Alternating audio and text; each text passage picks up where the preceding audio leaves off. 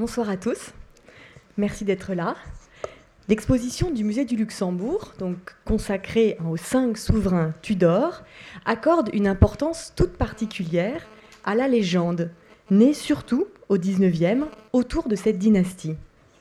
Ainsi, la peinture historique, dite souvent troubadour, l'opéra avec Donizetti ou Saint-Saëns, le théâtre, bien sûr, avec Victor Hugo, et le cinéma, au début du XXe siècle, avec la grande Sarah Bernhardt, donnent une nouvelle vie à ces personnages qui entrent ainsi dans la fiction.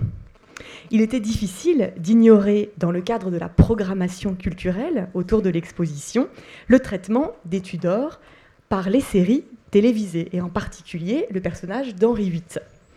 Nous accueillons ce soir, pour euh, poser ce débat, Marjolaine Boutet, historienne et spécialiste des séries, et Sarah Hatchuel, assise à côté de, de Marjolaine, professeure en littérature anglaise et cinéma anglophone, spécialiste de Shakespeare au cinéma. Voilà, je crois que c'était le sujet de ta thèse. Voilà.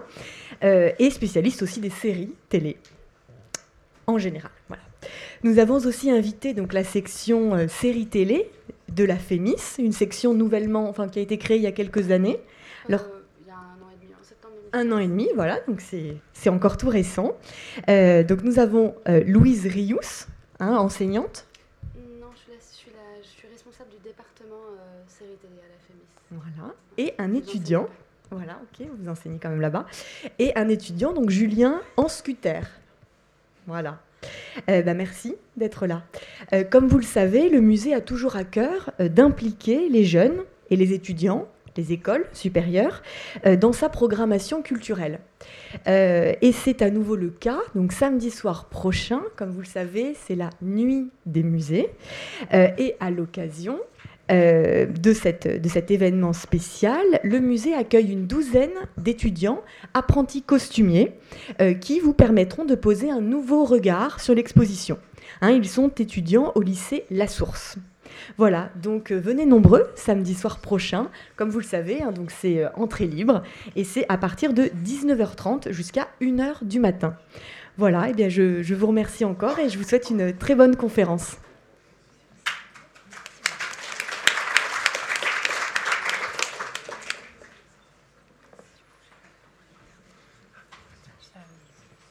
Bonsoir, donc, et merci d'être euh, venus aussi nombreux pour, euh, pour nous écouter parler de, séries et des Tudors.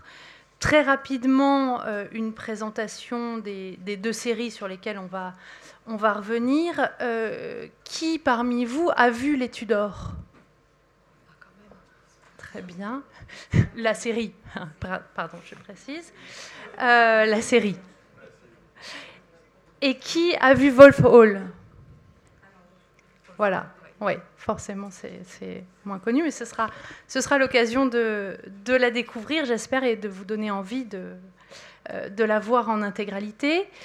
Donc les Tudors, euh, très rapidement, coproduction irlando-canado-britannique, euh, diffusée sur Showtime entre 2007 et 2010 euh, une série en 4 saisons et 38 épisodes qui couvre tout le règne euh, d'Henri VIII de 1509 à euh, 1547, à la mort euh, d'Henri VIII. Donc.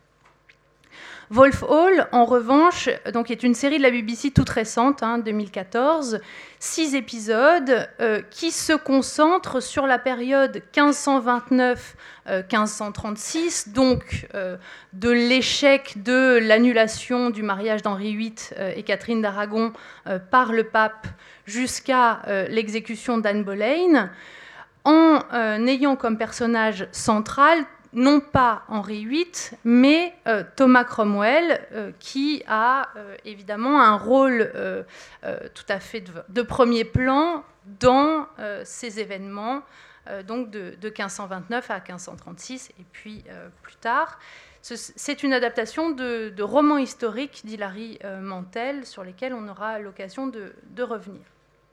Alors, euh, là encore, présentation rapide, vous avez vu l'exposition, vous connaissez sans doute un peu euh, l'histoire euh, des Tudors et d'Henri VIII. Pourquoi, est-ce que ça fascine autant? Pourquoi est-ce qu'Henri VIII est un, formidable personnage de série télé?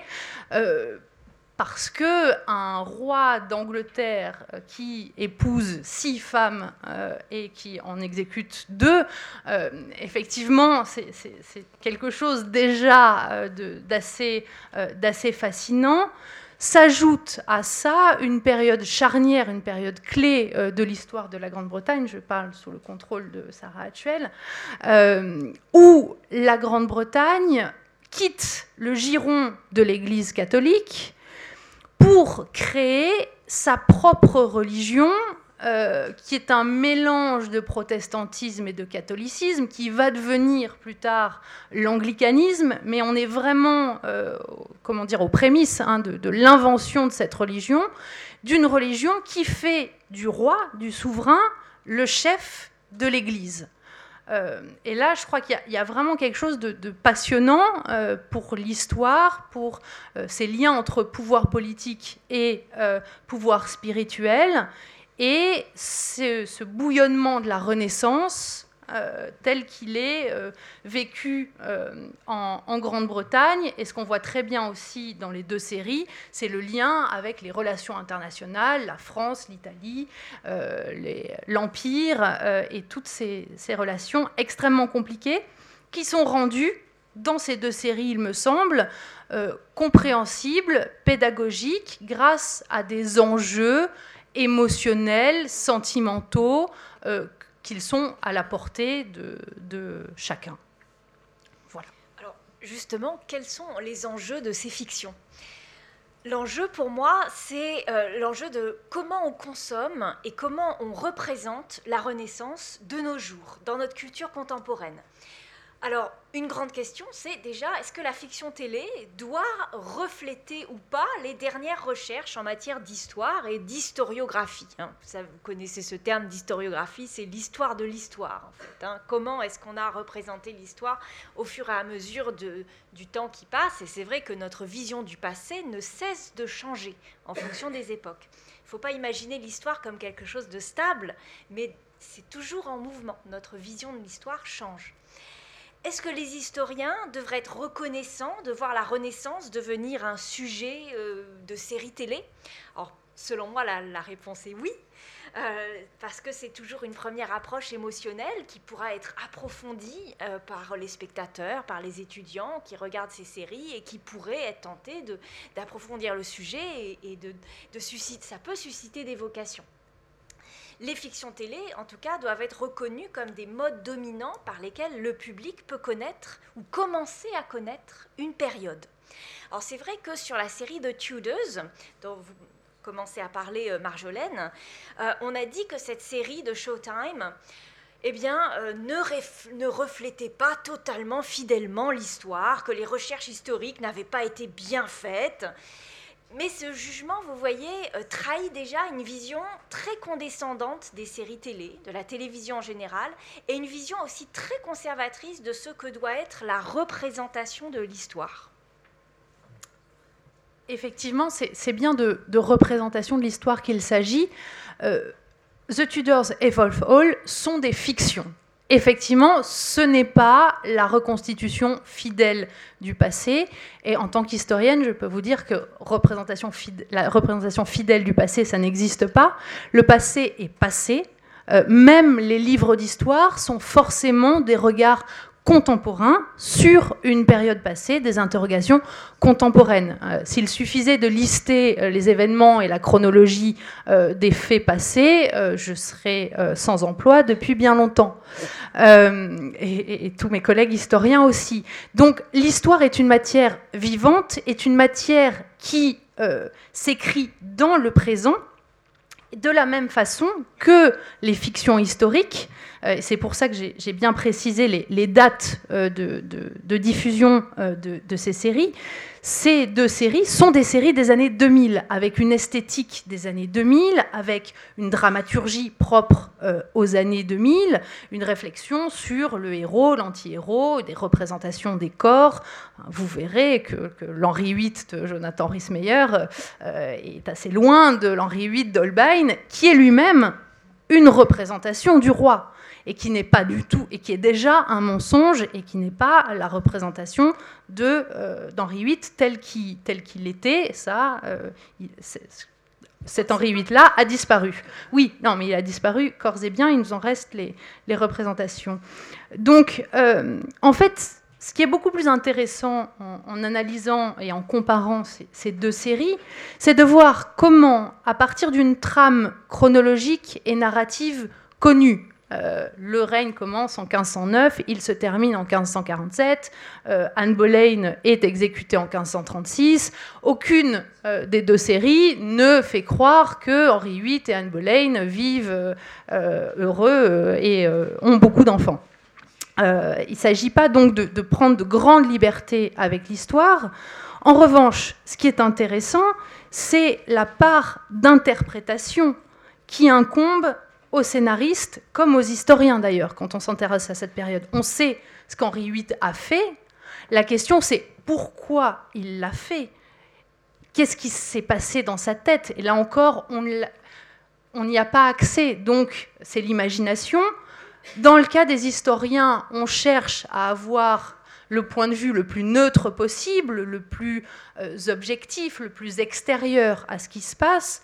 Au contraire, dans la fiction, on cherche à s'introduire dans la psyché d'un ou de plusieurs personnages qui vont nous servir de point de vue dans l'histoire et d'engagement émotionnel par rapport à euh, ce qui se passe et aux événements. Et je crois que c'est deux rôles euh, tout à fait différents hein, de, l'historien et du scénariste. C'est pas c'est pas le même métier, c'est pas le même but. Il n'empêche que grâce à cet engagement émotionnel que permet la plume euh, du scénariste et euh, puis le, réalisateur, les acteurs, etc., euh, les produits audiovisuels, ça vous permet de vous engager dans l'histoire, d'y prendre un intérêt et j'espère le but après c'est de lire des livres d'histoire pour approfondir ses connaissances. Mais encore une fois, l'émotion n'est pour moi n'est pas l'ennemi de la connaissance, mais au contraire peut-être un chemin, une voie, un point d'entrée vers euh, donc une meilleure connaissance d'une période euh, charnière et qui nous parle encore euh, aujourd'hui. Je rejoins complètement Marjolaine sur ce point. ces deux séries ne se présentent pas comme des documentaires historiques. Elles ne nous mentent pas. Elles ne nous disent pas, je vais vous montrer la réalité. Elles nous disent d'emblée, nous sommes des fictions. Nous avons, euh, et, Marjolaine et moi-même, et ce que nous allons faire ici euh, dans cette table ronde, c'est plutôt essayer de comparer ces deux séries et de voir quelles visions distinctes euh, sur le plan esthétique, narratif, idéologique, quelles visions elles nous présentent de cette époque. Et on va plonger directement dans le vif du sujet avec le générique de The Tudors, donc la série Showtime. Et vous allez voir qu'elle commence avec des flashs subliminaux. Attention, ça va très très vite. Essayez de voir ce que vous voyez. You think you know a story, but you only know how it ends. To get to the heart of the story, you have to go back to the beginning.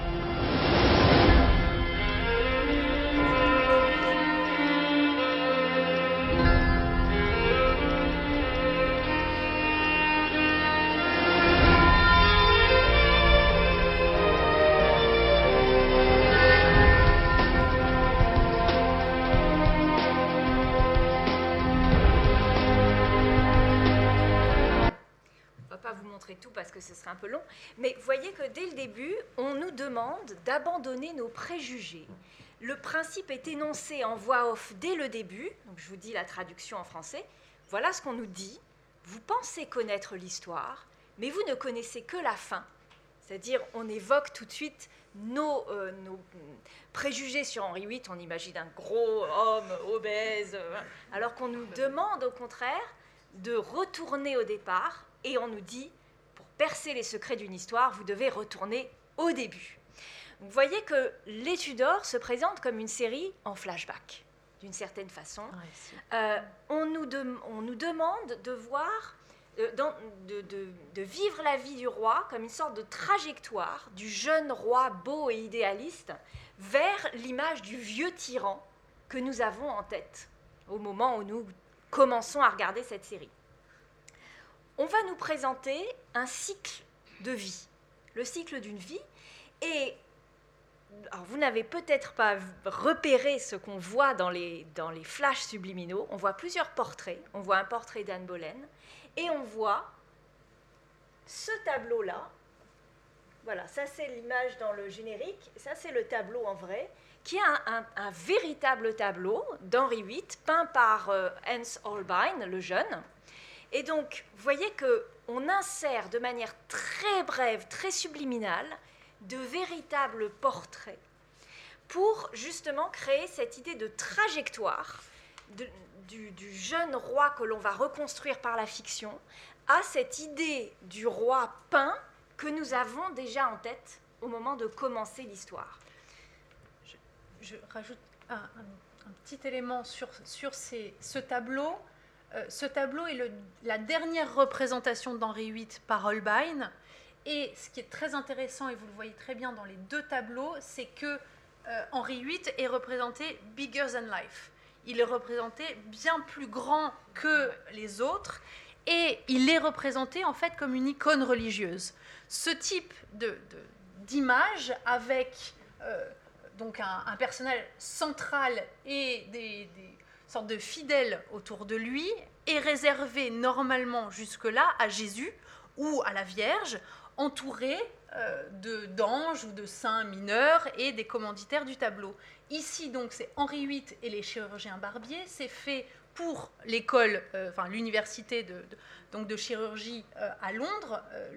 c'est cette fresque qui s'y trouve toujours, qui a été mhm. multiplement repeinte. Bref, mais ce qui est intéressant, c'est que là, le roi a le statut d'icône, d'icône religieuse, et déjà vous avez la dimension donc de cet Henri VIII qui a pris une dimension démesurée physiquement, mais aussi euh, en termes de, pouvoir, puisqu'il est devenu, euh, il s'est placé à la tête de sa propre Église euh, qu'il a créée. Donc, donc du coup, dès le début, dans ces flashs subliminaux, vous avez une réflexion sur Henri VIII, sur sa représentation, et une réflexion qui est une vraie réflexion d'historien. Donc après, oui, évidemment, il y a des erreurs factuelles, on prend des libertés, etc. Mais le propos euh, de Michael Hurst, et on y reviendra, n'est pas, euh, voilà, c'est pas juste de faire un soap et de montrer euh, les seins de Nathalie Dormer, même si on les voit, qui sont très beaux. Il y a d'autres choses.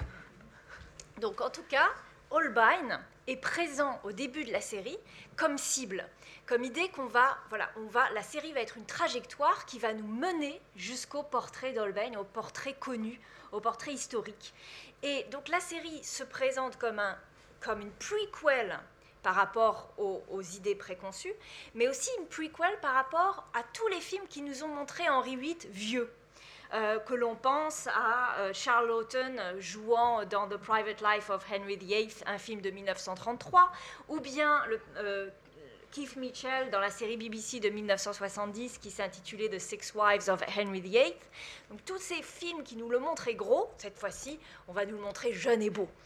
Et c'est par contre aussi une vision en sequel, en suite. Pourquoi? Parce que cette série des Tudors va, va agir en prolongement, va se présenter en prolongement par rapport à toutes les adaptations de Shakespeare.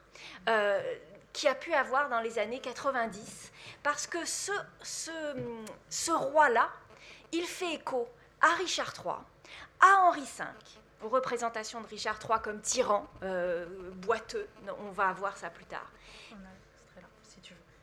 Oui, allez, montre, le On voit, je crois pas qu'il y ait le son, donc je peux parler dessus.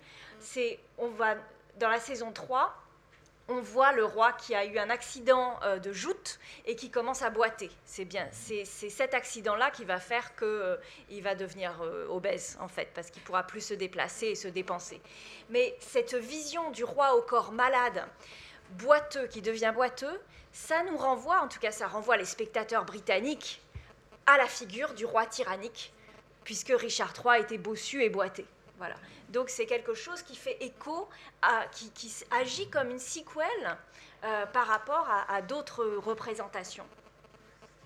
Et donc, La série illustre l'importance de la fiction télévisée pour refaire, reconstruire l'histoire, mais montre aussi que l'histoire elle-même, et ça c'est vraiment intéressant, est elle-même une interprétation, qu'elle est une construction éminemment instable, comme le disait Marjolaine, et elle révèle aussi la violence dans l'imposition d'une certaine vision de l'histoire.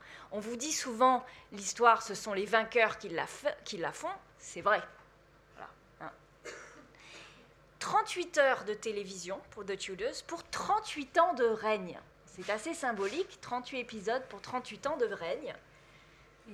Et Julien, avait quelque chose à nous dire là-dessus. Absolument. Euh, oui, ce qui est intéressant effectivement dans les Tudors, c'est qu'on remarque euh, que, euh, effectivement, notamment il y a 38 ans, euh, représenté en 38 heures de télévision, mais du coup notamment sur une saison, la première saison par exemple des Tudors, c'est 11 ans euh, d'histoire qui sont résumés en 10 épisodes.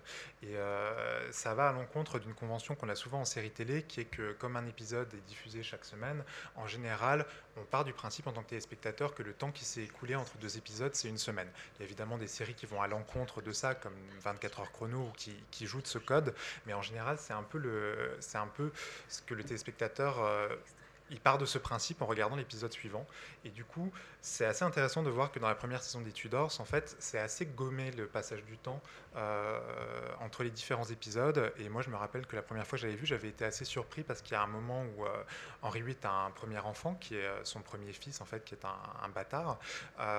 et deux ou trois épisodes plus loin, on revoit l'enfant et il a 5 ans. Et là, on réalise qu'en fait, il s'est passé 5 ans, ce qu'on n'a pas ressenti forcément dans les relations entre les personnages, parce que la série a un peu tendance à, nous montrer. On a, en fait, les relations entre les personnages évoluent uniquement, presque uniquement à l'écran, et je pense notamment à la relation entre Anne Boleyn et Henri VIII, où on a, on a l'impression que, c'est une relation naissante, alors qu'au final, il se passe un certain temps entre les, entre les épisodes. Euh, ce, qui, euh, ce qui est un défi, je pense, en tant qu'écriture, et qui est plutôt bien relevé par la série, et qui permet aussi aux téléspectateurs de suivre de manière sans doute plus agréable cette histoire, parce que si on représentait vraiment chaque, euh, euh, chaque épisode était un an, on aurait, euh, on aurait sans doute une retombée de la tension dramatique en permanence, euh, c'est-à-dire que tous les conflits retomberaient en fait entre deux épisodes, et là la série prend le parti pris quand, quand Henri VIII est brouillé avec Charles Brandon à la fin d'un épisode, dans l'épisode suivant ils sont encore brouillés, et c'est à ce moment-là que ça va se résoudre, et donc de résoudre les différents conflits à l'écran. Et on remarque aussi que ces deux séries ne nous donnent pas à avoir une vision idéal ou nostalgique euh, d'un âge qui serait un âge d'or de la Renaissance. Hein. Pas du tout. On a une vision au contraire très sombre, très, euh, on va dire, euh, à la Deadwood ou à la, une série comme Deadwood ou Rome qui revisite des époques euh, comme l'époque du Far West euh, dans Deadwood ou, de la Rome antique pour Rome. Et donc on voit que The Tudors se, se situe dans une tradition de nouvelles séries qui au contraire sont là pour démystifier, pour nous montrer euh, l'envers du décor ça s'inscrit effectivement dans une tradition, mais qui va, euh, qui va au-delà de la série, puisque enfin, la série et littérature sont, sont très liées. Et euh, on remarque quand même dans, dans l'édition, et notamment l'édition de romans historiques, que parallèlement à la diffusion de ces deux séries, vous avez une profusion de romans historiques sur Henri VIII et sur ses six femmes. Je vous en ai mis quelques exemples derrière moi, et ce ne sont que quelques exemples. Vous euh, vous promenez dans les rayons d'une librairie anglo-saxonne, vous avez un nombre de biographies d'Anne Boleyn, de Catherine Howard, d'Henri VIII, de tous les personnages euh, tout à fait incalculables, parce que euh, cette histoire, tous ces personnages fascinent, fascinent totalement.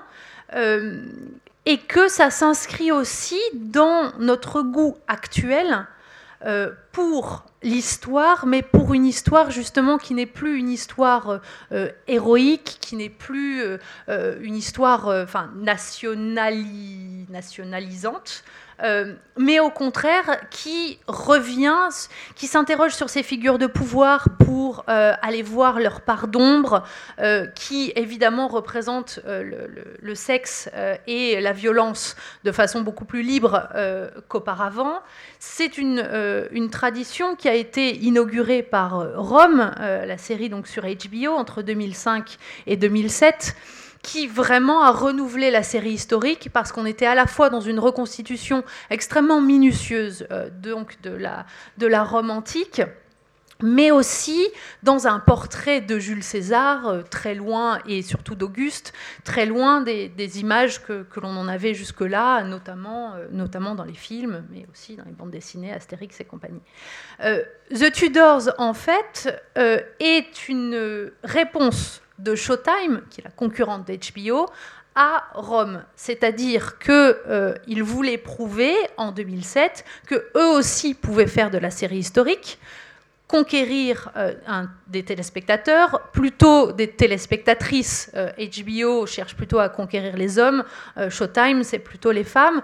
Donc, dans cette idée, encore une fois, voilà, c'est l'idée des, gens de la chaîne, on va faire donc plutôt des histoires d'amour, avec quand même du sexe, plutôt du soap, plutôt des sentiments, et donc immédiatement, le premier projet qui est adapté, c'est Henri VIII, là encore, parce que si vous voulez du sang, du sexe, du soap, il euh, n'y a pas mieux euh, qu'Henri VIII. C'est vraiment un personnage, euh, encore une fois, bigger than life, et dont l'histoire est déjà très connue. C'est quasiment une légende urbaine, c'est Barbe Bleue. Enfin, tout, le monde, tout le monde connaît au moins un petit peu l'histoire d'Henri VIII. À partir du succès euh, des Tudors, Showtime va essayer de refaire un peu la même chose, toujours la Renaissance, toujours du sexe. Ce sera les Borgia entre 2011 et 2013. Un peu moins de succès, mais ça, ça a quand même marché. Et puis aujourd'hui, euh, la, grande série historique euh, d'avant le 19e siècle, hein, je parle des, périodes, des séries historiques qui, qui s'intéressent aux périodes vraiment reculées, vous avez Viking sur la chaîne History, euh, qui est faite par Michael Hurst. C'est le même, le, même individu qui a fait les Tudors, les Borgia et Viking. Donc là, c'est intéressant. Et avec Viking, vous revenez à quelque chose de beaucoup plus proche des Tudors, c'est-à-dire beaucoup plus violent euh, du pouvoir, évidemment de la conquête, avec cette histoire donc des, de l'invasion de, de l'Angleterre par les Vikings et puis de l'installation d'une partie d'entre eux en Angleterre et les problèmes que, ça pose avec, avec les populations locales. Bref, donc il y a vraiment un, un goût pour cette représentation de l'histoire complexe, euh, noire et euh, avec de préférence autant de sexe et de violence que possible. Par rapport à ça, Wolf Hall, qui est une série de la BBC, s'inscrit volontairement en faux. Et on va voir euh, comment, euh, comment Wolf Hall s'inscrit euh, contre ça. Il y avait. Oui, si tu voulais ajouter quelque chose là ou. Oui, en fait, c'est vrai que ce qu'on. En l'occurrence, il y a énormément de. Le sexe est très représenté dans les Tudors, ce qui est un peu frappant par rapport à la période, parce qu'on a parfois l'impression que les personnages sont très moderne euh, par, rapport à, par rapport à cette question. Et on ne s'attend pas forcément dans une série où certains personnages sont censés être euh, très catholiques, ou en tout cas très croyants, avoir autant de liberté. C'est frappant, notamment dans le premier épisode. oui, on, on, va, on, va, on va en projeter un extrait euh, dans 10 minutes, je pense. oui, effectivement, la, la, représentation du corps, du sexe, là encore, est beaucoup plus libre que ce qu'elle pouvait être à l'époque. Enfin bref, on ne sait pas, on n'était pas là. Pour, bien vous montrer la différence entre les Tudors, que vous connaissez pour la plupart, et euh, Wolf Hall, je voudrais vous montrer la même scène dans les deux séries. Donc un événement extrêmement important, le couronnement d'Anne Boleyn, donc qui euh, juste après le, mariage, euh, enfin son mariage avec, avec Henri VIII, donc est couronnée reine euh, d'Angleterre. Et vous allez voir comment elle est euh, couronnée dans l'étude d'or. lumen sensibus, infunde amorem cordibus, infirma nostri corporis, virtute firman perpeti. Donc là, c'est Thomas Cromwell. Vous aviez Charles Brandon là. Wait.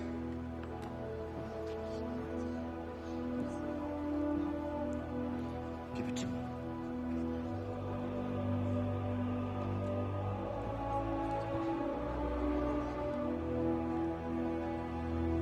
With this, St. Edward's crown, I do solemnly crown you Queen of England.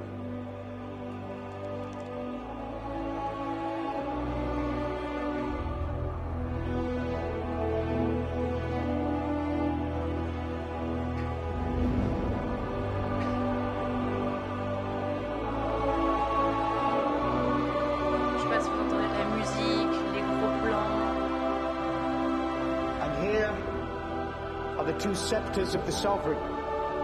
Honor and grace be to our Queen Anne. May you prosper, go forward, and may you bear a new son of the King's blood.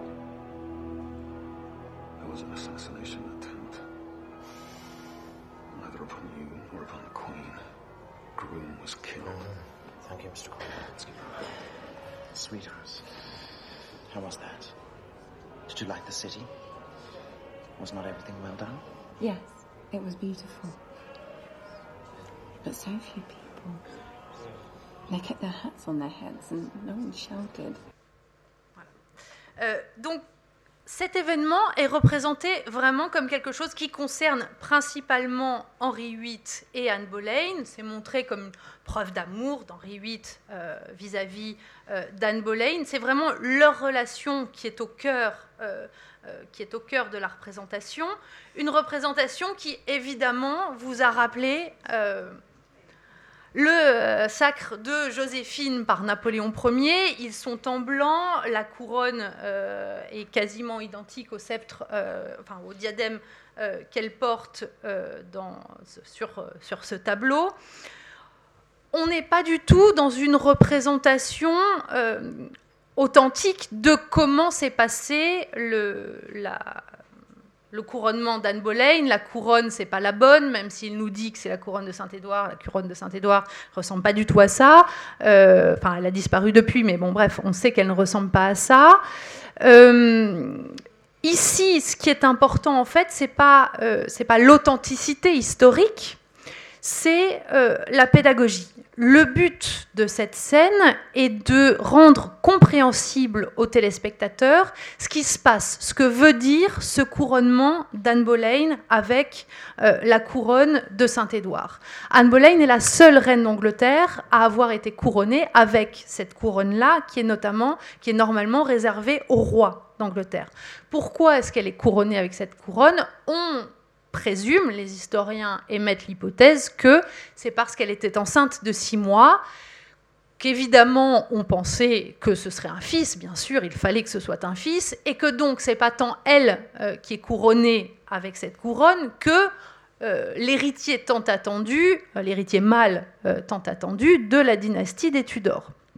Ça, c'est dit, c'est montré par les images, elle a le ventre bien en avant, elle le, caresse. Euh, euh, donc euh, Henri VIII dit qu'il la couronne avec la couronne de Saint-Édouard. tout ça est dit, surligné par la musique. On est dans un moment extrêmement important, un moment de manifestation du pouvoir d'Henri VIII et d'Anne Boleyn sur tous les autres qui, vous le voyez, font des mines assez déconfites. Donc tout ça est très expressif, très compréhensible faux, euh, mais faux dans la représentation, mais juste sur le plan des émotions et sur euh, le sens que l'on donne à cette scène. Parce qu'évidemment, même si Henri VIII n'a pas fait comme euh, Napoléon Ier, le sens était, était le même. Dans Wolf Hall, en revanche, le couronnement d'Anne Boleyn vous est montré comme ça.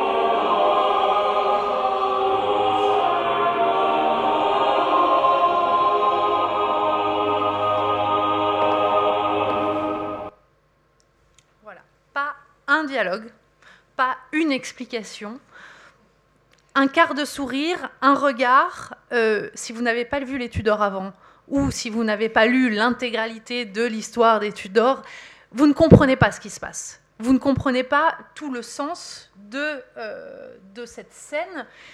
Euh, Wolf Hall, contrairement aux, Tudors, est une série qui fait confiance aux téléspectateurs et notamment qui lui demande un effort. Euh, à aucun moment, les, personnages ne se présentent par leur nom. Dans les Tudors, à chaque fois que vous avez un nouveau personnage, les personnages entre eux s'appellent Ah, tiens, bonjour Wolsey, comment vas-tu? etc., etc. Ah, euh, très bien, Charles Brandon, euh, et alors, tu es duc Essex, etc.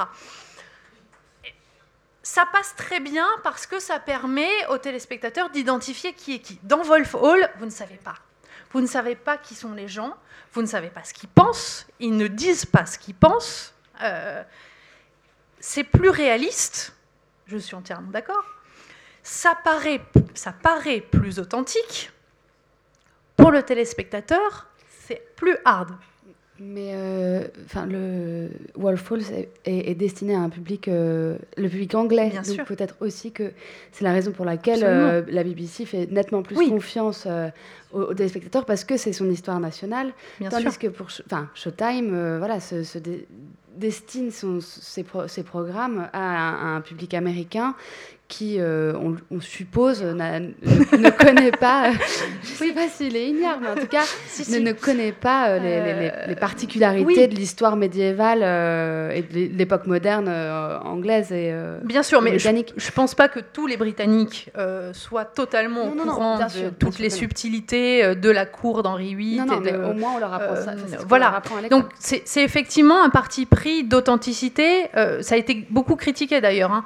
Il y a des tas de scènes qui sont éclairés à la bougie comme à l'époque, résultat on voit rien.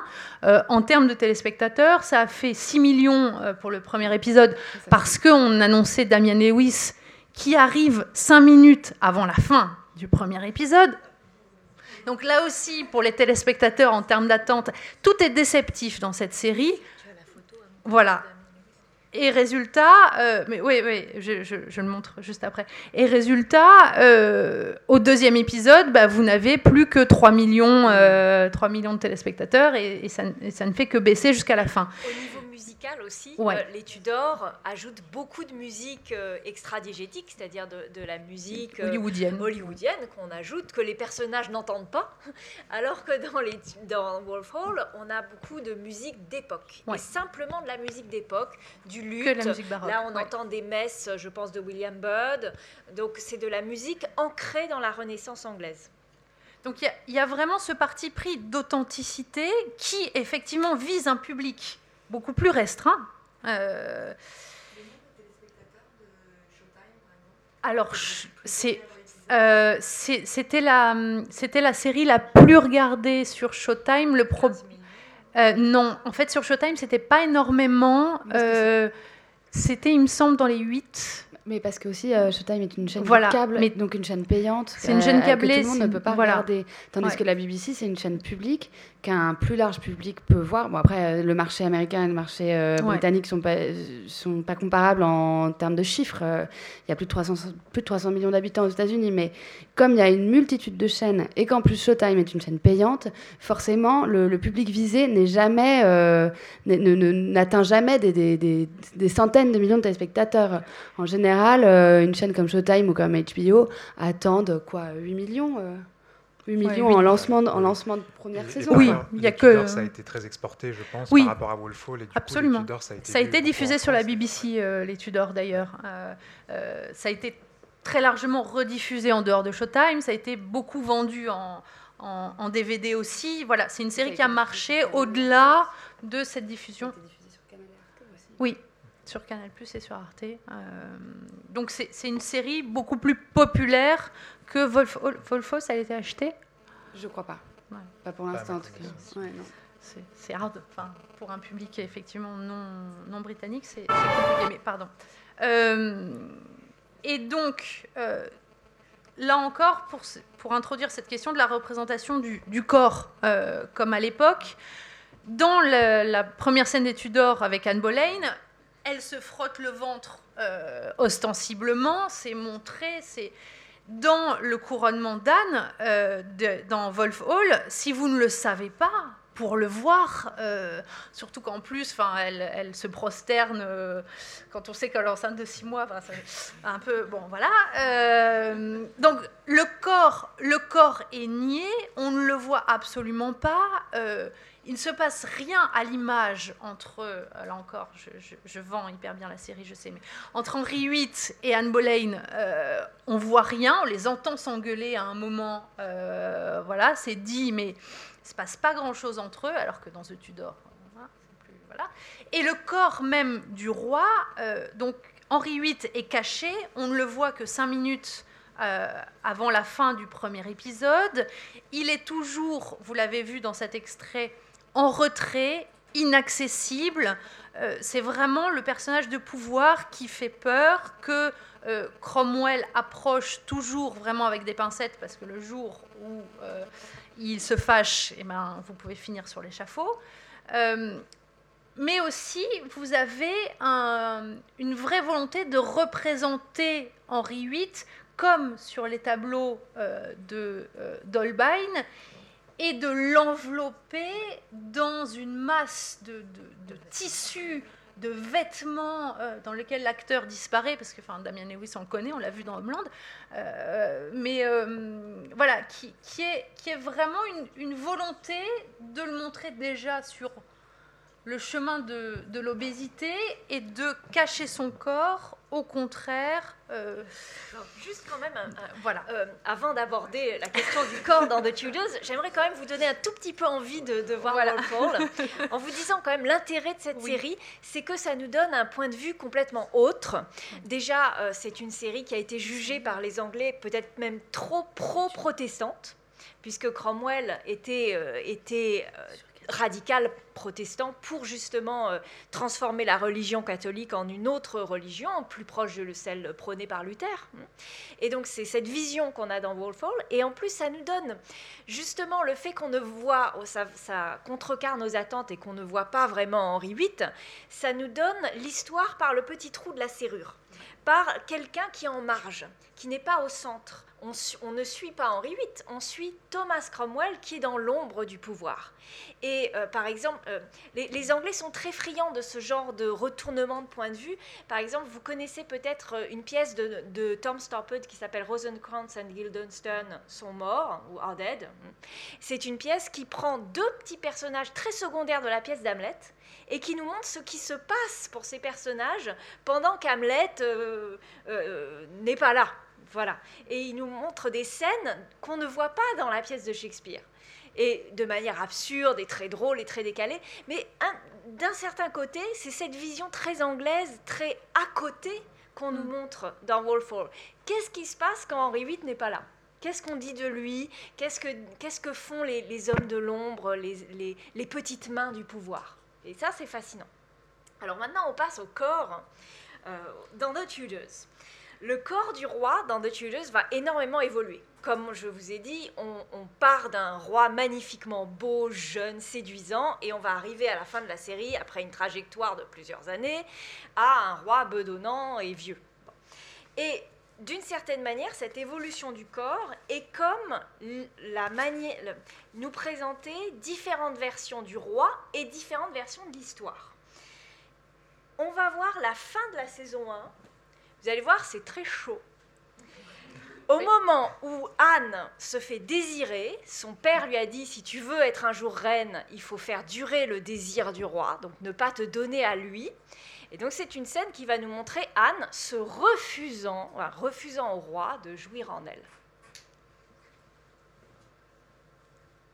oui, il n'y a pas toujours pas de son. Cet extrait maudit. Mais bon, enfin, c'est. Voilà. On n'a pas besoin du son, on, on comprend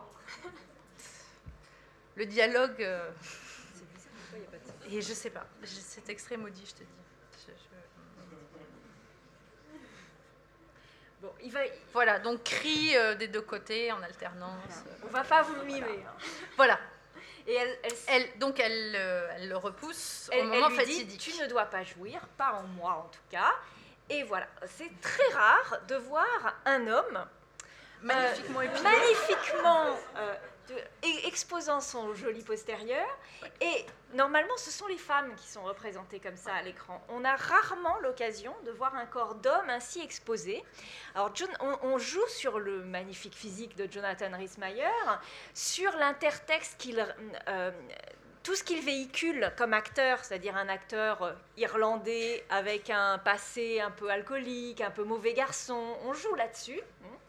Euh, on, va associer dans la première saison de des Tudors l'idée euh, d'une narration très érotique, avec une charge érotique très forte, et on associe le sport et le sexe. On va nous montrer un roi très sportif, euh, courant, euh, allant à la chasse, nageant, voilà. Et, sur les couvertures des DVD, on présente Henri comme une sorte de rockstar ou, ou, d'amant sadomaso. Hein, quand on voit les, couvertures, c'est très très... Elle est, elle est en cuissarde d'ailleurs, Anne dans cette scène. Et c'est exactement cette, cette scène-là, c'est la fin de la saison 1. C'est-à-dire que le cliffhanger, c'est-à-dire ces séquences qui nous promettent du suspense qui s'interrompent juste quand on voulait, on voulait aller au bout et non, on nous, on nous nie la fin de l'histoire, on nous nie la suite. Vous voyez que c'est littéralement ce qui se passe à l'écran, c'est-à-dire le coitus interruptus on nous dit en gros, non, vous ne jouirez pas. Il va falloir attendre plusieurs mois pour voir la suite de l'histoire. Et d'une certaine façon, tout comme Anne Boleyn se, euh, euh, se refuse au roi, la série se refuse à nous pendant plusieurs mois. On nous dit, il va falloir attendre la saison 2. Voilà, on est en septembre, euh, on est en, on est en mai, il va falloir attendre septembre pour avoir la saison 2. Donc vous voyez comment c'est très réflexif comme séquence. C'est une séquence qui nous montre à l'écran ce que la série fait en dehors de l'histoire, c'est-à-dire se refuser à nous. Et, nous, et, faire du teasing, nous euh, vouloir plus. La série se refuse à nous comme Anne se refuse au roi, et forcément on en veut encore plus. Je crois que Julien voulait parler de... Euh, oui, euh, effectivement, euh, je voulais juste rebondir sur euh, ce qu'on disait sur le fait qu'on voit effectivement Henri VIII nu, ce qui est quelque chose d'un peu inhabituel. En tout cas, à l'époque, c'était un peu inhabituel dans les séries télé où on avait beaucoup plus l'habitude de voir des corps de femmes nues et beaucoup moins des corps d'hommes nus. je pense que c'est intéressant de rappeler le contexte. Showtime, qui était une chaîne du câble à l'époque et qui avait commencé à faire ces séries, des séries à succès, en tout cas qui avait fait parler d'elle avec Queer as Folks et The L Word, qui était une série sur le quotidien d'hommes homosexuels et une série sur le quotidien de lesbiennes de Los et qui étaient très connus pour leur scène de sexe extrêmement euh, crue et osé pour l'époque et qui par ailleurs visait un public euh, qui n'était pas forcément euh, l'homme hétérosexuel qui a envie de voir euh, des femmes nues, mm. qui étaient des sexualités, on va dire, plus, plus alternatives. et en l'occurrence, c'est vrai qu'on retrouve ça dans les Tudors, non seulement parce qu'on voit que sans doute c'était peut-être même une commande de la chaîne, à mon avis, qui est une certaine part de sexualité, parce que notamment dans le premier épisode de la série, on a deux ou trois scènes de sexe très crues qu'on ne mm. voit plus dans les, scènes, dans les épisodes suivants, donc ça, c'était à mon avis une demande de la chaîne.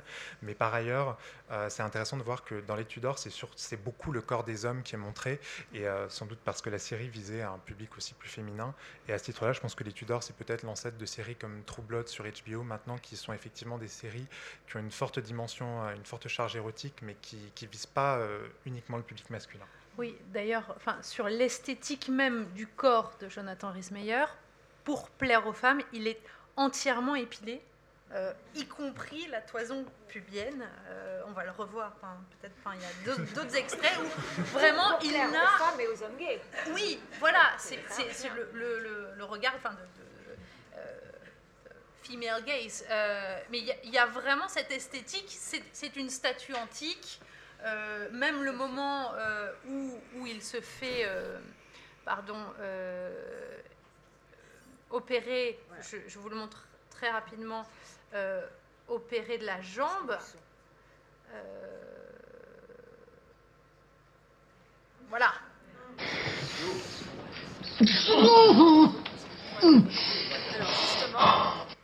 c'est quand même extrêmement. On vous a montré la scène de sexe avec Anne Boleyn, c'est la fin de la saison 1.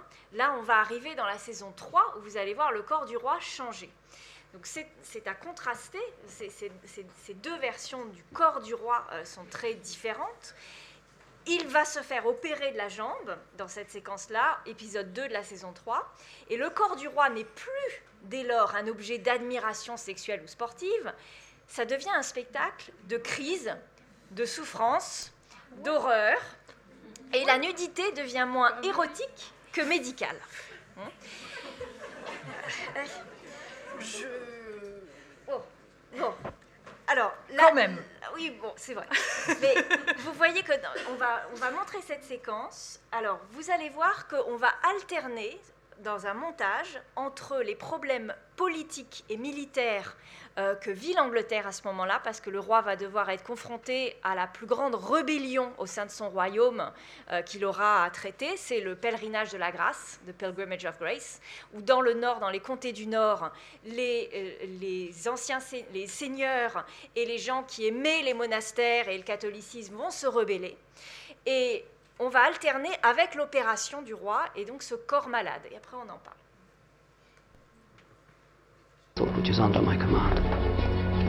I am compelled to tell you that I cannot defend this castle without more soldiers and arms. As the warden of the East Marches and a loyal member of your Majesty's Council, I beg your Majesty to consider negotiating with these pilgrims. I remain your humble and obedient servant, Darcy.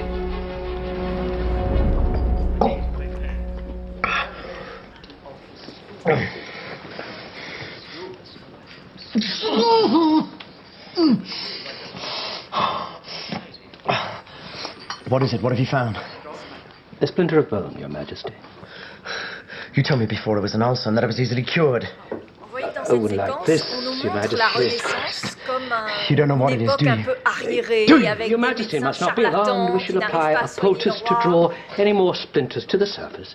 Then we shall look to other remedies to heal permanently Your Majesty's pour nos spectateurs à ressentir You treat me like a une fool. sorte de, de pitié, de compassion Everyone pour ce roi malade like a et fool. que la série va alors jouer sur ces tensions entre, entre l'idée que ce roi est un tyran euh, sanguinaire euh, et, antiféministe et l'idée que ce roi est comme, a, a des, des circonstances atténuantes. Le- l'anti-héros qu'on aime, c'est Dr House qui a mal à la jambe, euh, et c'est pour ça qu'il est aussi méchant et que quand même on l'aime. Très important dans cette séquence, c'est de voir I was promised artillery when I arrived here, but I du don't see any guns. corps malade Your Grace, we have guns, est but we encadré have not par des séquences politiques. où on annonce que ça va mal dans le royaume, qu'on ne va pas pouvoir défendre le monarque, et donc le corps malade du roi est mis en lien avec le corps politique du roi. Vous connaissez cette théorie des deux corps du roi, un corps physique qui est mortel et un corps politique qui va euh, pouvoir continuer au-delà de la mort du roi. Et c'est pour ça, bien sûr, qu'on dit euh, le roi est mort, vive le roi, puisqu'il n'y a jamais de vacuité, euh, il n'y a jamais de vacance du pouvoir grâce à ces deux corps du roi. Sauf que là, il n'y a pas d'héritier. Alors, Il n'y a pas d'héritier, c'est justement aussi pourquoi le corps, le corps politique est malade. Voilà. La série des Tudors, et, et même Walpole dans une certaine mesure, est très intéressante aussi euh, sur un aspect, c'est qu'elle insiste sur les moments dans l'histoire où tout aurait pu changer, où tout aurait pu basculer, où tout aurait pu être autre. Donc on joue sur le paradigme du et si? Et si euh, Anne Boleyn avait été tuée par euh, un, un- un jésuite, un catholique donc on envisage les permutations possibles de l'histoire, les trajectoires alternatives. Donc par exemple, il y a une... Tu projettes et puis Ouais. je, Oui. je parle en même temps. Euh, dans l'épisode 2.6... Ah, c'est lequel que tu veux alors? Non, C'est celui-là. Voilà. Dans l'épisode 2, saison 2, épisode 6, on va nous montrer une séquence d'une sorte de terroriste de l'époque qui va attenter à la vie d'Anne.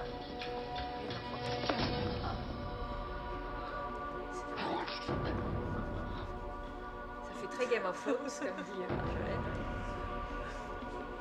Et là, les spectateurs qui connaissent un peu l'histoire se disent mais attendez, Anne Boleyn, elle meurt pas comme ça.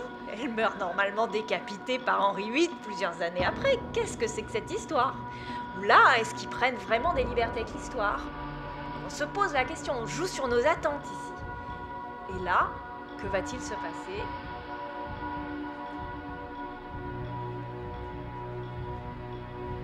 Bien sûr, Anne se relève et la séquence va être révélée comme un fantasme, comme un rêve de, cet assassin qui n'a pas trouvé finalement le courage de le faire. Mais vous voyez que par des séquences de rêves, on envisage des trajectoires différentes. Wolford le fait également lors de cette séquence où Thomas Cromwell a certaines pensées devant Anne Boleyn.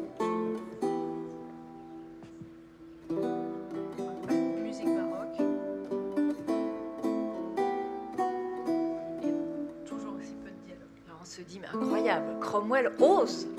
Il ose.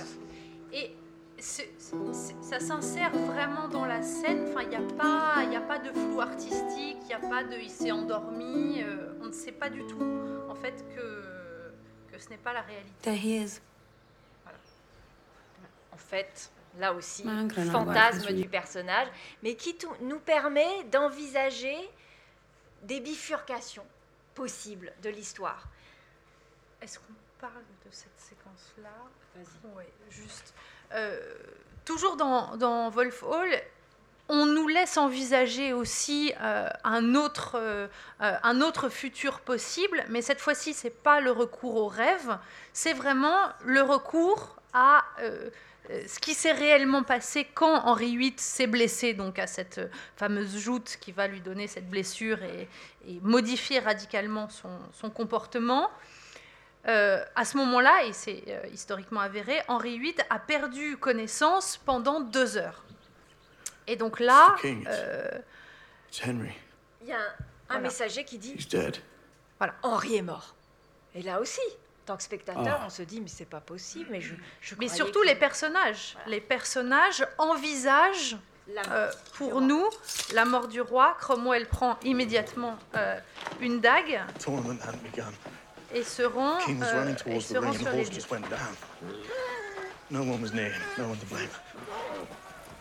Je vais, je vais passer un peu vite parce que. Euh, mais bon, bref. on, on voit. Donc il envisage les différentes possibilités. Est-ce qu'on fuit? Qu'est-ce qu'on fait? Euh, Cromwell décide d'aller voir le roi lui-même. le roi est étendu, personne ne le touche. Tout le monde est en train de se demander va se passer ensuite.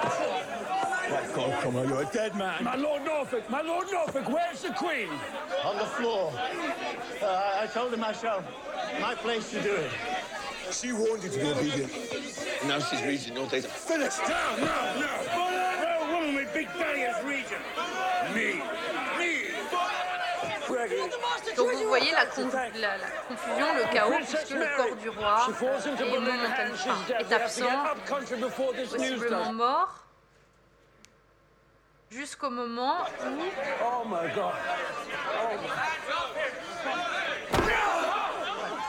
Là encore, là on est dans urgence, dans Grey's Anatomy. Voilà, on est dans urgence, on est dans Grey's Anatomy. Euh, et Cromwell, euh, de sa propre main, ressuscite le roi euh, et l'histoire peut reprendre. Mais dans, dans, cette séquence donc, qui dure 2 minutes 30, on a quand même eu le temps, les personnages ont eu le temps d'envisager un autre futur possible. Et nous aussi. Et nous aussi, euh, avec eux. Et, euh, Donc vous voyez, même si ce ne sont que, entre guillemets, des séries télé, des fictions historiques qui commettent quelques erreurs factuelles, c'est vrai, elles proposent tout de même chacune leur version de cette même histoire et mettent en scène leur conscience historiographique, c'est-à-dire la conscience que le passé est constamment réécrit et revu en fonction du présent. Alors par exemple... Qu'il est même réécrit au moment même où il s'écrit. Et, d'ailleurs, et d'ailleurs, sur le simple plan de la mise en scène, là on voit, on voit une scène avec caméra, euh, caméra à l'épaule, ce qu'on ne voit jamais dans, dans, les Tudors. Et là, il y a une dimension de chronique beaucoup plus, beaucoup plus intime euh, et, de, et beaucoup plus, euh, comment dire, une histoire beaucoup plus euh, quotidienne en fait, dans, le, dans le fait d'avoir une caméra portée à l'épaule qui donne une sorte, une espèce de modernité à la, à la situation, qui, donne, qui, qui permet de, de, beaucoup plus s'accrocher à la situation et au personnage, tandis que ce qu'on voit dans, dans, dans, le, dans, la série de Showtime, ce sont des plans, des plans fixes, des travelling, qui, donnent un, qui donnent un aspect beaucoup plus théâtral et beaucoup plus, beaucoup, plus, léché, beaucoup plus léché, et puis plus, du coup presque plus rigide aussi à l'histoire juste pour vous donner une idée de ce passé qui est réécrit, parce que là, ça paraît très théorique quand on vous dit euh, le passé n'est pas toujours le même passé. Euh, et comment les historiens voient, ont vu, en fonction des époques, le schisme, c'est-à-dire la sécession de l'Église euh, d'Angleterre par rapport à Rome. Très brièvement, hein, mais pour vous dire que dans les années 50, on a une vision très politique des événements. Le schisme est vu comme l'aboutissement de la lutte entre le pouvoir du Parlement et, euh, et le pouvoir de l'Église, le pouvoir spirituel. Henri VIII est vu comme celui qui est le responsable de la réforme de l'Église. Cromwell, on l'oublie encore dans les années 50. Hein. Et puis, euh, pour d'autres historiens, ça va être au contraire Cromwell qui va être réhabilité plus tard. On va dire que Cromwell a en fait aidé le roi, que c'est lui qui a réorganisé l'administration du royaume, qu'il a mis en place d'une certaine façon l'État moderne d'Angleterre. Dans les années 60, on va voir le schisme comme un événement non pas seulement politique, mais avant tout religieux. On va mettre l'accent sur les aspects religieux. On va dire que c'est un événement qui met au défi euh, l'Église catholique par les luthériens et que les luthériens auraient eu de l'influence en Angleterre depuis belle lurette. Puis les historiens vont revenir là-dessus avec des travaux d'archives et des, recherches en archives. Ils vont dire non, non, non, en fait, le catholicisme n'était pas mort du tout en Angleterre à cette période. Les luthériens n'avaient pas du tout gagné. Le schisme aurait pu tout à fait être évité. Il aurait suffi, euh, par exemple, que Marie Tudor euh, euh, soit un garçon ou que Marie Tudor vive tout simplement, puisque Marie Tudor n'a vécu que 5 ans et qu'elle elle, avait restauré le catholicisme à la mort de son père, mais elle n'a pas eu le temps. Euh, elle est morte euh, très jeune et donc euh, a pris la suite et Élisabeth était protestante. Donc, vous voyez que la vision de l'histoire a varié, que euh, on a vraiment pu dire. Maintenant, on est plutôt dans des visions très locales, à dire voilà, dans tel comté, dans telle paroisse, c'était le catholicisme qui était vraiment en vigueur, euh, euh, mais dans telle autre, c'était le protestantisme. On essaye vraiment d'avoir des visions extrêmement précises de l'événement du schisme, mais Parfois, les historiens ont vu la réforme comme un événement imposé d'en haut, et puis comme parfois aussi euh, comme un événement poussé par le peuple, voulu par le peuple. Mais vous voyez, il y a des tensions, les historiens ne sont absolument pas d'accord sur comment euh, voir le schisme. Donc, c'est vrai que ces séries réfléchissent à la façon dont on peut voir l'histoire et la réécrire. Et comment elle le fait? Eh bien, par exemple, je vais vous montrer un, un extrait de la saison 3, épisode 4.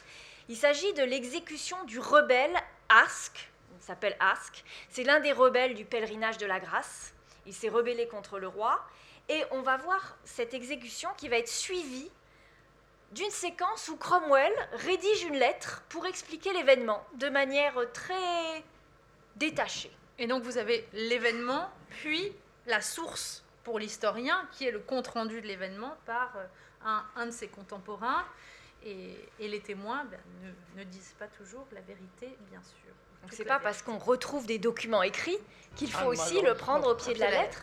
Et donc la série, peut-être qu'elle invente les choses, peut-être qu'elle fictionnalise, peut-être qu'elle euh, scénarise de manière euh, euh, trop spectaculaire. Mais en tout cas, on, elle nous fait réfléchir à l'idée des sources, de la fiabilité des sources, et peut-être qu'effectivement, il faut aller beaucoup plus loin que ce qu'on a comme document écrit pour imaginer ce qui aurait pu être, et peut-être que ce n'est absolument pas ce qui est dit dans les textes. Encore avec une mise en scène. Euh, Donc quand on dit cette, cette série n'est pas du tout fidèle à l'histoire, qu'est-ce qu'on entend par histoire? Qu'est-ce qu'on entend par document historique Est-ce que les documents historiques peuvent être fiables? Tout ça, ce sont des interrogations que la série euh, livre à notre réflexion. Donc vous avez d'abord une exécution extrêmement cruelle, et là, Cromwell qui dit tout s'est bien passé. Tout s'est bien passé. vous voyez comment l'histoire... Cromwell est vu comme quelqu'un qui va contrôler l'histoire, la réception de l'événement pour la postérité. Et comment on, on montre la manière dont l'histoire peut être aseptisée avant sa transmission. Donc les écrits peuvent mentir, ils peuvent être signés sous la contrainte, sous la torture dans les Tudors, ou, euh, ou aseptisés par, euh, des, par des premiers ministres zélés. De, la même façon, mais on va passer rapidement, dans Wolf Hall, dans l'épisode 4, vous avez, euh, parce que une des, ce qui fait le sel de, cette série, c'est surtout les joutes oratoires entre Thomas Cromwell et Thomas More, euh, qui sont les deux grands penseurs euh, de l'époque. Thomas More, je, vous le montre un peu, je parle sur l'extrait, qui est représenté pas du tout comme dans les Tudors, qui est représenté vous voyez, vous voyez comme, un, comme un vieillard, on, le fait ressembler à Erasme, il a les mêmes lunettes. Euh, Alors euh, que l'acteur Mark Rylance, qui joue, euh, qui joue Thomas Cromwell, ressemble à un des portraits officiels de Thomas More. C'est ça qui est très drôle. Donc il y, y, a vraiment une volonté d'avoir des, des, ressemblances sur le personnage de Thomas More. la série, et elle a été beaucoup critiquée là-dessus, mais la série le fait vraiment apparaître comme un fanatique. Euh, il, sera effectivement euh, enfin, sanctifié par, euh, par l'Église catholique comme un de ses derniers défenseurs en Angleterre, mais, mais il est montré lui aussi, on le fait descendre donc, de, son statut d'homme saint et lui aussi torture, lui aussi n'est pas, n'est pas aussi, aussi parfait que certaines, certains récits, certaines historiographies l'ont fait, ont fait apparaître. Et donc là, il refuse de, de reconnaître, enfin de signer l'acte de, de, succession d'Henri VIII et donc d'entériner son divorce avec Catherine d'Aragon. He's against the divorce. He doesn't believe the king can be head of the church. His heart is with Rome, not with England. He'd sooner see some foreigner imposed by the emperor ruling us than back a man who's been his friend since childhood. And you know what I hate most? He's writing an account of today for all of Europe to read, and in it we'll be the fools and oppressors, and he'll be the poor victim, with the better turn of phrase. Voilà. Donc déjà, euh, on traduit juste Là, oui, pardon. Thomas Cromwell dit voilà, Thomas More va pouvoir écrire sa version de l'histoire et se montrer comme la pauvre victime. Et c'est vrai que c'est la façon dont, on a reçu euh, la version officielle de la vie de Thomas More, qui, aussi qui, a, qui a, été sanctifié par, euh, qui est devenu un saint euh, pour les catholiques. Et, et là encore, il est présenté donc comme évidemment, quand on écrit sa vie, on se met en scène de la même façon que la série met en scène l'histoire. Enfin, il y a, euh, des, mises en abîme qui rappellent encore à chaque fois aux téléspectateurs ce qu'est réellement l'histoire, euh, à la fois avec un grand H et avec un petit H. C'est que ce n'est qu'un récit avec un point de vue et que euh, la réalité ben, ne nous est pas accessible de toute façon dans sa globalité. Euh, comme il nous reste un quart d'heure, je pense que... Donc on va passer à la fin euh, de la série de, de, de, Tudors. Et justement, son rapport au portrait d'Holbein que vous avez pu voir lors de l'exposition, ce superbe portrait d'Henri VIII qu'on a tous en tête dans la pose royale, euh, magistrale. Et on a une séquence dans les Tudors où le roi, justement, malade, vieillissant, pose pour Holbein. Et alors qu'il pose, il va commencer à se souvenir de sa vie, des événements de sa vie, et il va voir apparaître devant lui sa première épouse, Catherine d'Aragon, qu'il avait rejetée.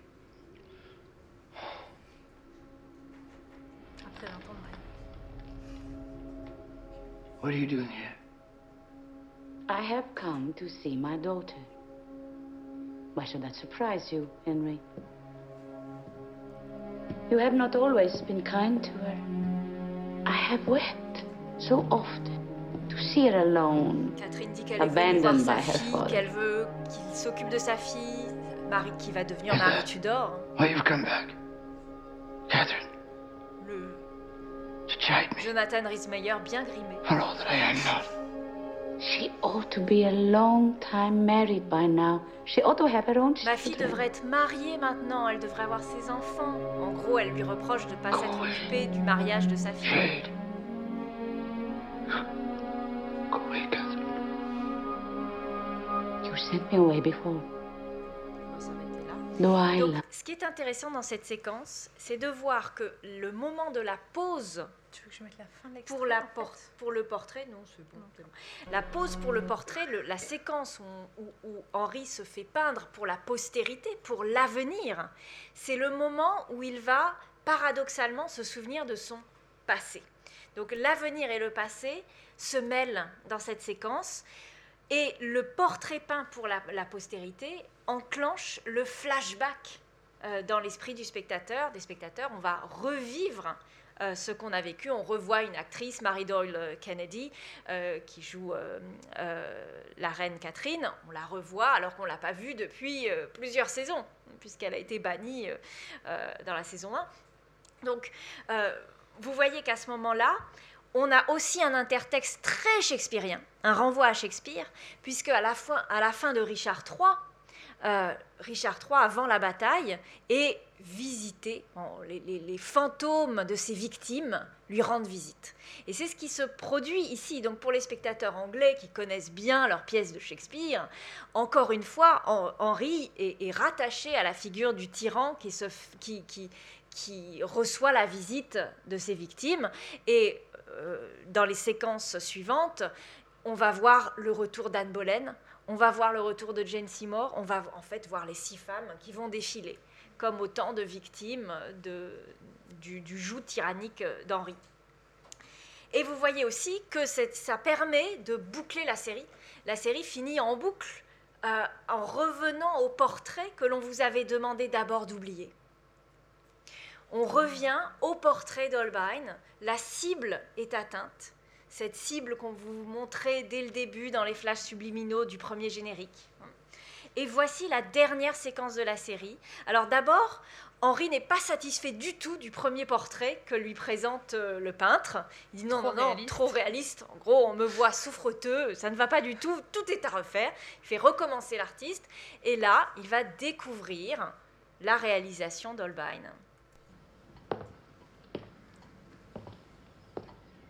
Your Majesty, Mr. Holbein awaits you in the chapel.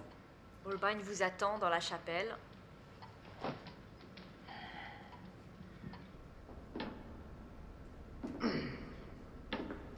vous voyez que le personnage de la série, en vieillissant, est devenu le sujet et l'objet de la représentation traditionnelle que l'on avait en tête. Tout au long de la série, y a eu un jeu sur les costumes qui, ont accompagné, qui, a, accompagné le changement corporel. Cheveux gris, rides, poids pour le corps, mais aussi habits rembourrés, col de fourrure, pour euh, nous montrer un, Henri qui a, qui a l'air d'avoir pris du volume. Et le voici boiteux, façon Richard III à nouveau, et il va découvrir l'œuvre que vous avez vue lors de l'exposition.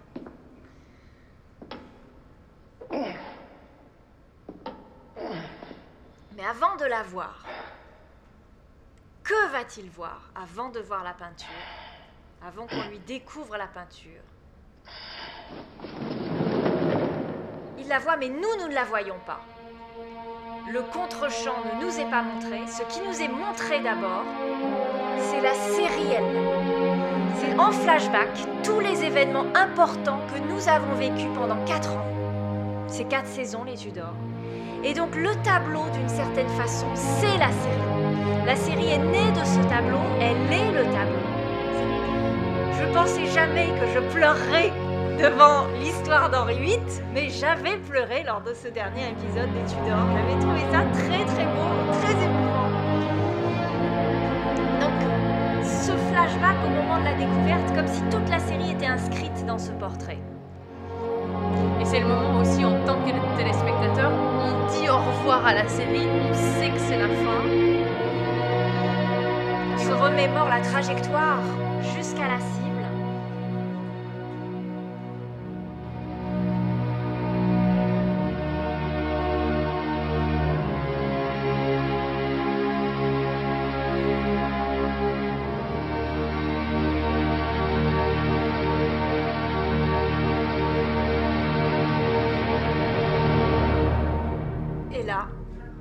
Est confronté au portrait, qui est légèrement retouché justement pour le faire ressembler à l'acteur Jonathan Rhys-Meyer, dans une sorte de palimpseste incroyable, où le, où le corps de l'acteur et le, et le corps de la représentation qu'on a en tête se mélangent. C'est fascinant ce moment.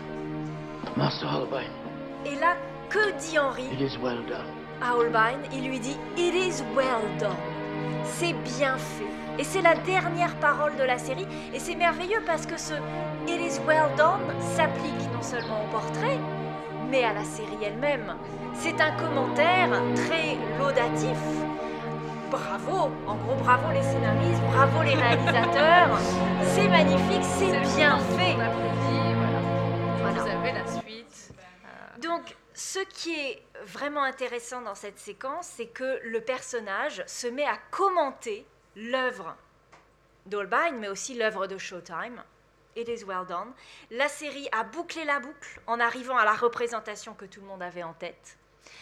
La représentation du roi nous est montrée aussi comme toujours une fiction, puisque nous voyons en parallèle le roi souffreteux, vieux, et ce portrait qui ne lui ressemble plus du tout, pas du tout. Donc, on nous dit déjà que l'histoire a toujours été une fiction. Voilà. Que la représentation du roi a toujours déjà été une fiction, que l'histoire a été racontée de façon biaisée de toute façon, que tout est point de vue. Et ça entame une réflexion sur ce que veut dire forcément représenter fidèlement un, corps, une histoire. L'histoire nous est montrée sans cesse comme étant réécrite, comme étant de la propagande. Ce portrait, c'est de la propagande, bien sûr, comme l'histoire racontée l'est souvent, et que l'histoire est une représentation déjà médiée par un point de vue, par des filtres, et ces deux séries le montrent finalement extrêmement bien. Nous vous remercions.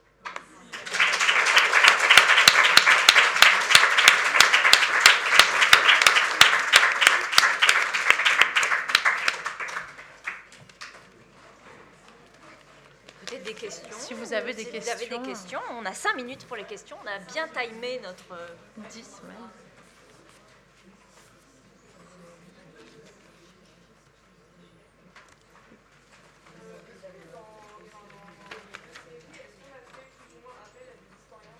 Oui, pas, plus ou moins, plus. Oui, pour les, Pour les deux, deux. bien sûr. Ouais, ouais. Ouais, ouais, c'est, c'est- Oui. Alors, elle est, alors, elle est plus réaliste. En même temps, enfin, il y a le couronnement d'Anne Boleyn paraît plus réaliste. En même temps, elle a une robe blanche, elle devrait avoir une robe violette. Quand vous êtes euh, consultant historique sur une série télé, il y a ce que vous avez en tête, ce, que vous voulez représenter et ce que vous pouvez représenter. Et vous avez effectivement le conseiller historique, mais qui n'est qu'un conseiller, et vous avez aussi le réalisateur qui dit non, je veux une robe blanche parce que c'est plus joli. Euh, vous avez non, on fera pas une couronne comme ça parce que c'est trop cher. Euh, Il y a, il y a des, il y a des, des contraintes. Non, on ne peut pas tourner dans les lieux euh, qui- où se sont passés les événements parce qu'ils ont trop changé. Donc oui, on va faire un truc qui ressemble, mais qui effectivement a été reconstruit au 19e, mais euh, bon, c'est ce qui ressemble le plus. Voilà. Vous êtes confronté quand vous faites un film euh, à la réalité de, votre temps, qui est que vous ne tournez pas en 1529, de toute façon vous ne pouviez pas tourner en 1529, donc vous tournez en 2014, et en 2014, bah, vous faites les choses comme vous pouvez le faire. Euh, et effectivement, euh, ça a l'air plus authentique dans Wolf Hall, ça n'empêche que c'est aussi de la fiction et que c'est aussi pas la réalité et que vous avez aussi des erreurs euh, là-dedans. Euh, là encore, il y a erreur et erreur. Que la robe euh, d'Anne Boleyn soit blanche ou violette, je sais qu'il y a des historiens que ça fait bondir. euh, en même temps, est-ce que est-ce que c'est ça l'important? Effectivement, de faire assassiner euh, euh, Anne Boleyn façon euh, Red Wedding à un moment où elle n'est pas censée être morte, oui, là on serait on serait dans dans autre chose, dans de la fiction. mais ce qui compte là-dedans, enfin, c'est les personnages, c'est l'histoire, c'est cette réflexion sur avant les Tudors, il n'y avait jamais eu 38 heures de renaissance anglaise à la télévision. Et ça, c'est quand même une mise en avant d'une période de l'histoire et qui est quand même le, débat, les débats, euh, euh, les tensions religieuses, les tensions politiques. Euh, on nous montre, moi je montre à mes étudiants certaines séquences, pas celles de sexe, je vous rassure, mais, je montre les tractations politiques, religieuses pour leur faire comprendre comment l'Angleterre est passée du catholicisme au protestantisme. Et ça, c'est très bien montré, c'est très bien raconté dans les Tudors. Parce que les, dialogues sont très euh, surtout dans les Tudors, mais les dialogues sont très pédagogiques. Alors évidemment, les personnages n'ont pas dit ça à ce moment-là, mais ça permet de comprendre. Enfin, c'est vraiment, euh, c'est utile il y a des moments où effectivement on a le dialogue qui est historiquement vrai. Par exemple, quand Catherine s'agenouille, Catherine d'Aragon s'agenouille devant le roi pendant son procès à Londres et supplie le roi de, ne, pas, euh, de ne pas divorcer, de ne pas la répudier, ça c'est un texte source. Oui. Ça a été pris en note pendant le, procès et on a le discours de Catherine d'Aragon qui a été repris mais mot pour mot. Il n'y a pas eu un de changement. De même pour le procès d'Anne Boleyn, c'est vraiment les, minutes du procès qui sont dites. Pour l'exécution d'Anne Boleyn, je vous donne la parole tout de suite. Euh, dans les deux séries, j'avais les, extraits, mais je les retrouve plus, puis ça serait trop long à vous montrer. Mais dans les deux séries, Anne Boleyn, euh, avant son exécution, avant son exécution, prononce effectivement les paroles qu'elle est censée avoir prononcées. Mais là encore, ça a été, enfin, ça a été écrit par quelqu'un. Il a peut-être oublié des choses, etc., etc. Mais dans les deux séries, elle les prononce de façon différente. Dans The Tudor, bien sûr, parce que le but est de vous faire pleurer. Vous avez un flashback sur Anne Boleyn petite dans les bras de son père pour vous rappeler que c'est quand même une enfant qui meurt et donc on pleure. Euh, dans Wolf Hall, c'est au contraire, c'est très froid, très, euh, euh, très brut. Enfin, voilà, on est dans un acte politique. On est quand même ému, mais de, de, façon différente et par des procédés différents. Tout ça autour d'un même texte. Donc c'est Qu'est-ce que vous montrez autour de ça? Quel sens vous donnez toujours aux sources historiques, aux paroles qui ont été racontées? Comment donner cher? Vous avez le texte, vous n'avez pas l'interprétation du mm. texte, vous n'avez pas la façon dont elle... Parce que Anne Boleyn rend hommage dans ses dernières paroles à Henri VIII en disant que c'est quand même le prince le plus formidable, le plus extraordinaire, etc. Pourquoi elle prononce ces paroles? Est-ce que c'est sincère? Est-ce que c'est pas sincère? Est-ce qu'elle espère en dernière minute une grâce du roi? Il y, a, plein de questions. Oui, voilà, pardon. Je sais qu'il y a plein de questions dans la Excusez-moi. Donc je crois qu'il y avait une question là, puis une là.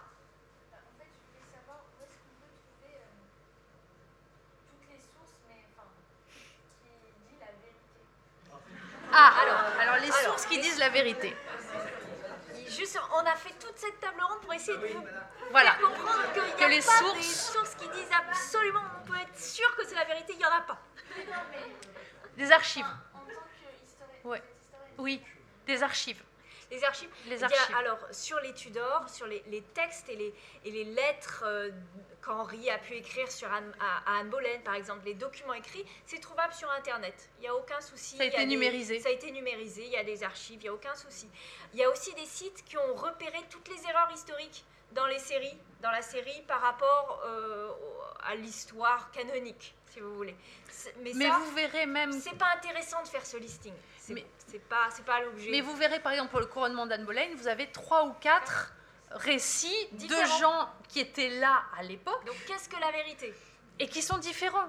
Euh, mais de la même façon qu'un policier, quand il va euh, interroger des témoins euh, d'un accident, d'un événement, vous allez avoir quatre témoignages différents. il faut abandonner cette idée. Voilà. La vérité, je suis désolée. absolument retrouvable. La vérité n'existe pas. Cela, cela, étant, c'est quand même une période historique et enfin, très, très travaillée par l'historiographie. Justement, parce que parce qu'il y a plein de questions, mm. euh, il y, a plein de questions à poser. Et je crois que, euh, enfin, il y a des choses qu'on sait. Euh, Anne Boleyn a été exécutée à telle date, à tel moment, de telle façon. Voilà, ça on sait. Elle a, elle aurait prononcé ces paroles. De quelle façon, pourquoi, comment, ça vous ne saurez pas. C'est justement pour ça qu'il faut faire de l'histoire. Euh, voilà. Sinon. Oui, bonjour. J'ai une petite question pour les étudiants de la FMIS, quand même la FMIS, et du coup j'aimerais entendre un petit peu leur point de vue de jeunes scénaristes. Au-delà des questions de reconstitution historique dont on a parlé, quels sont les défis de ce genre de format, de ce type de série, en termes de construction des personnages? this.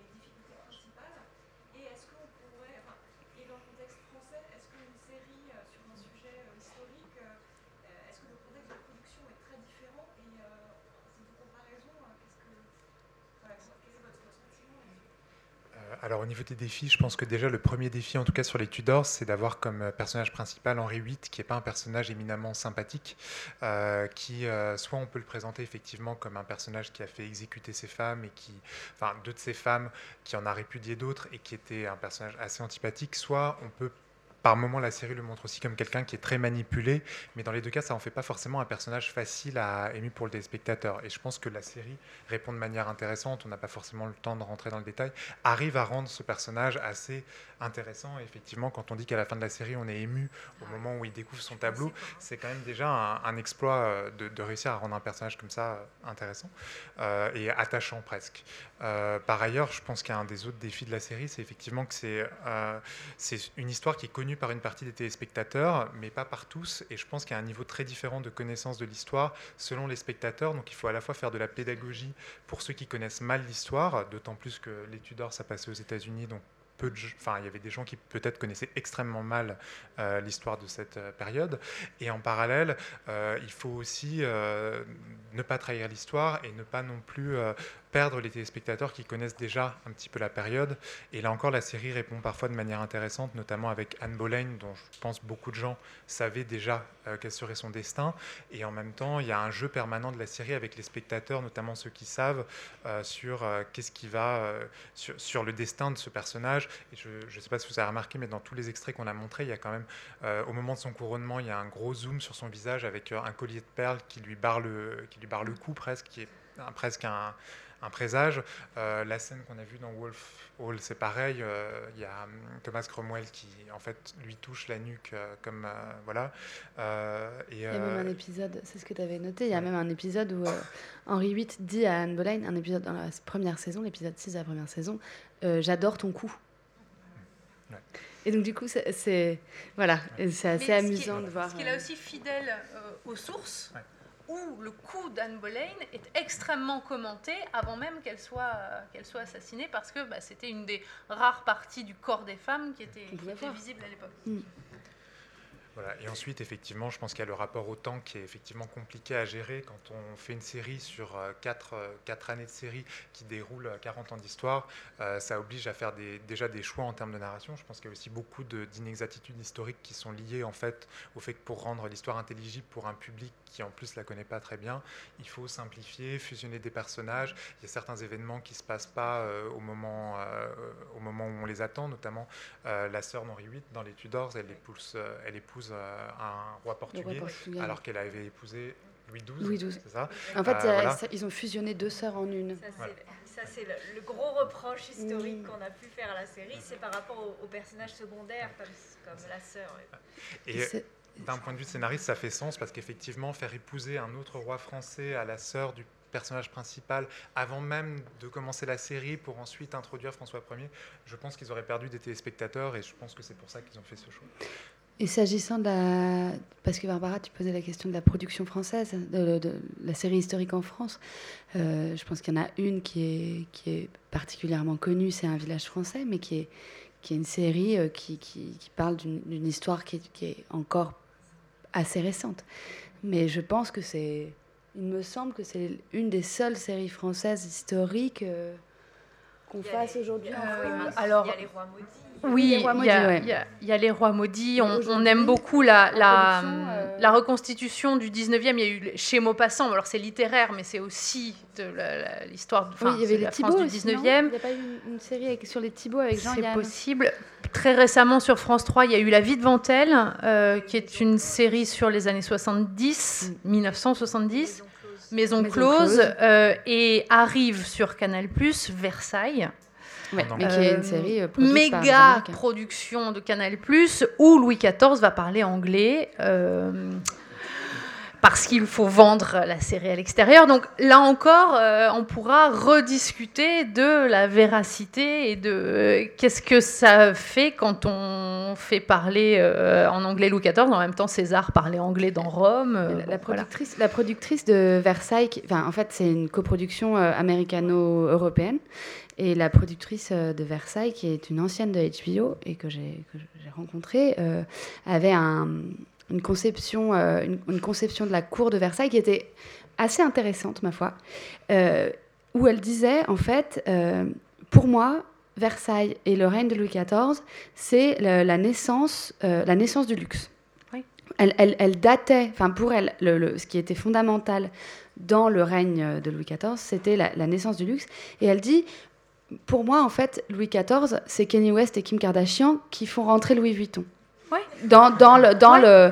Non, non, mais il y, a une vraie, y a une vraie conception de, d'une presque capitaliste, en fait, et, consumériste. C'est la naissance de, la mode. De la culture, de la mode, etc. Et, et vue d'une productrice américaine qui elle-même avait travaillé sur des séries historiques comme Rome, c'était très intéressant de voir mm. ça et de savoir en plus que les scénaristes qui ont écrit Versailles sont des Anglais et non pas des Français. Donc je pense que ça va être assez intéressant à voir. Après, on peut, on peut, on peut très bien le critiquer, mais euh, Sofia Coppola l'a fait il y a une dizaine d'années avec Marie-Antoinette et ça, ça, a été un, franc succès. Donc, euh, mm. Tout à fait. C'est à voir. Hmm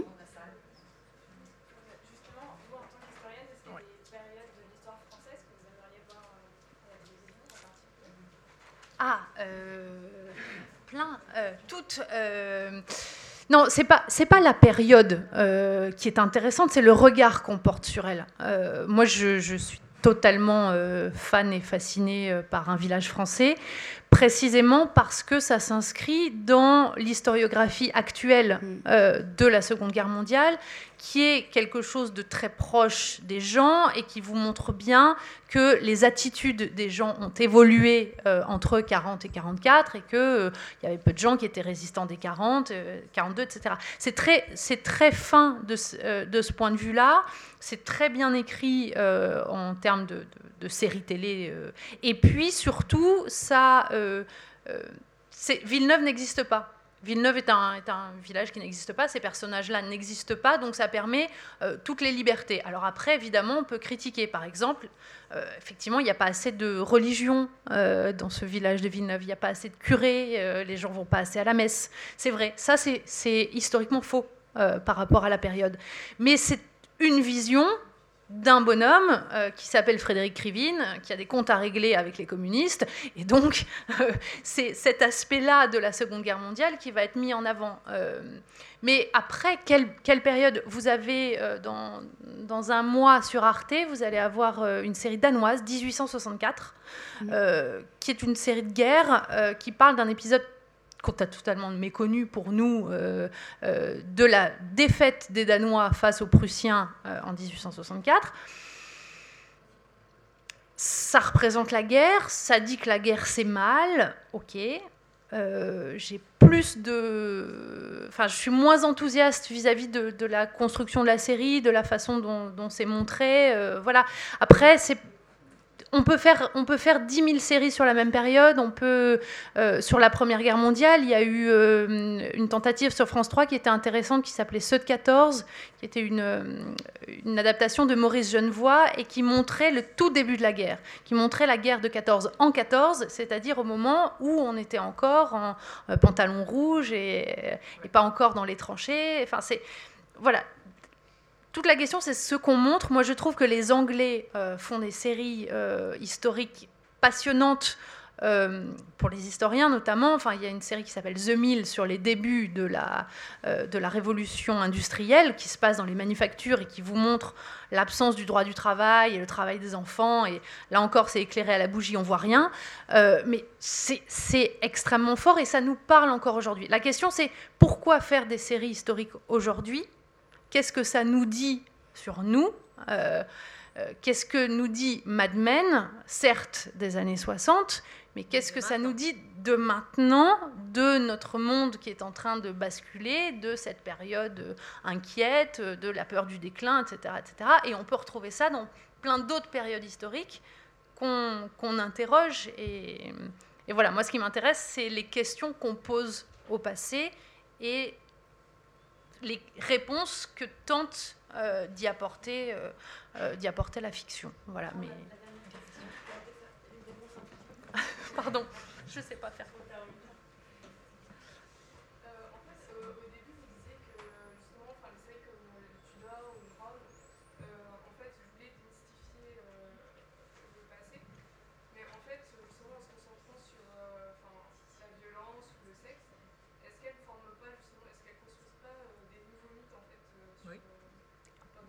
Oui. Oui. La réponse est Alors, il faut que je fasse court. Oui. Euh, mais sinon, euh, c'est pas elles qui ont inventé ça. Vous avez toute une tradition depuis le 19e du roman historique et du roman historique avec des scènes de cul. Euh, particulièrement le XVIIIe siècle, euh, notamment en France, a donné lieu à enfin, tout un tas de littérature érotico-historique. Euh, voilà, c'est pas. Mais ce qui est particulièrement intéressant dans le cas des Tudors, c'est que pour les Anglais, normalement, leur âge d'or, c'est l'âge des Tudors. C'est Henri VIII et Élisabeth Ier. Euh, c'est l'âge glorieux. C'est là où l'Angleterre est normalement à son zénith. Euh, donc nous montrer cette période comme une période beaucoup plus sombre avec des maladies, euh, la maladie, la, sorte de grippe dont on n'échappe pas, de sweating sickness, je ne sais pas comment ils l'ont traduit. Donc là, il nous apporte quand même un regard qui est autre par rapport à, à cette idée de, de, gloire, de temps glorieux. Thank you.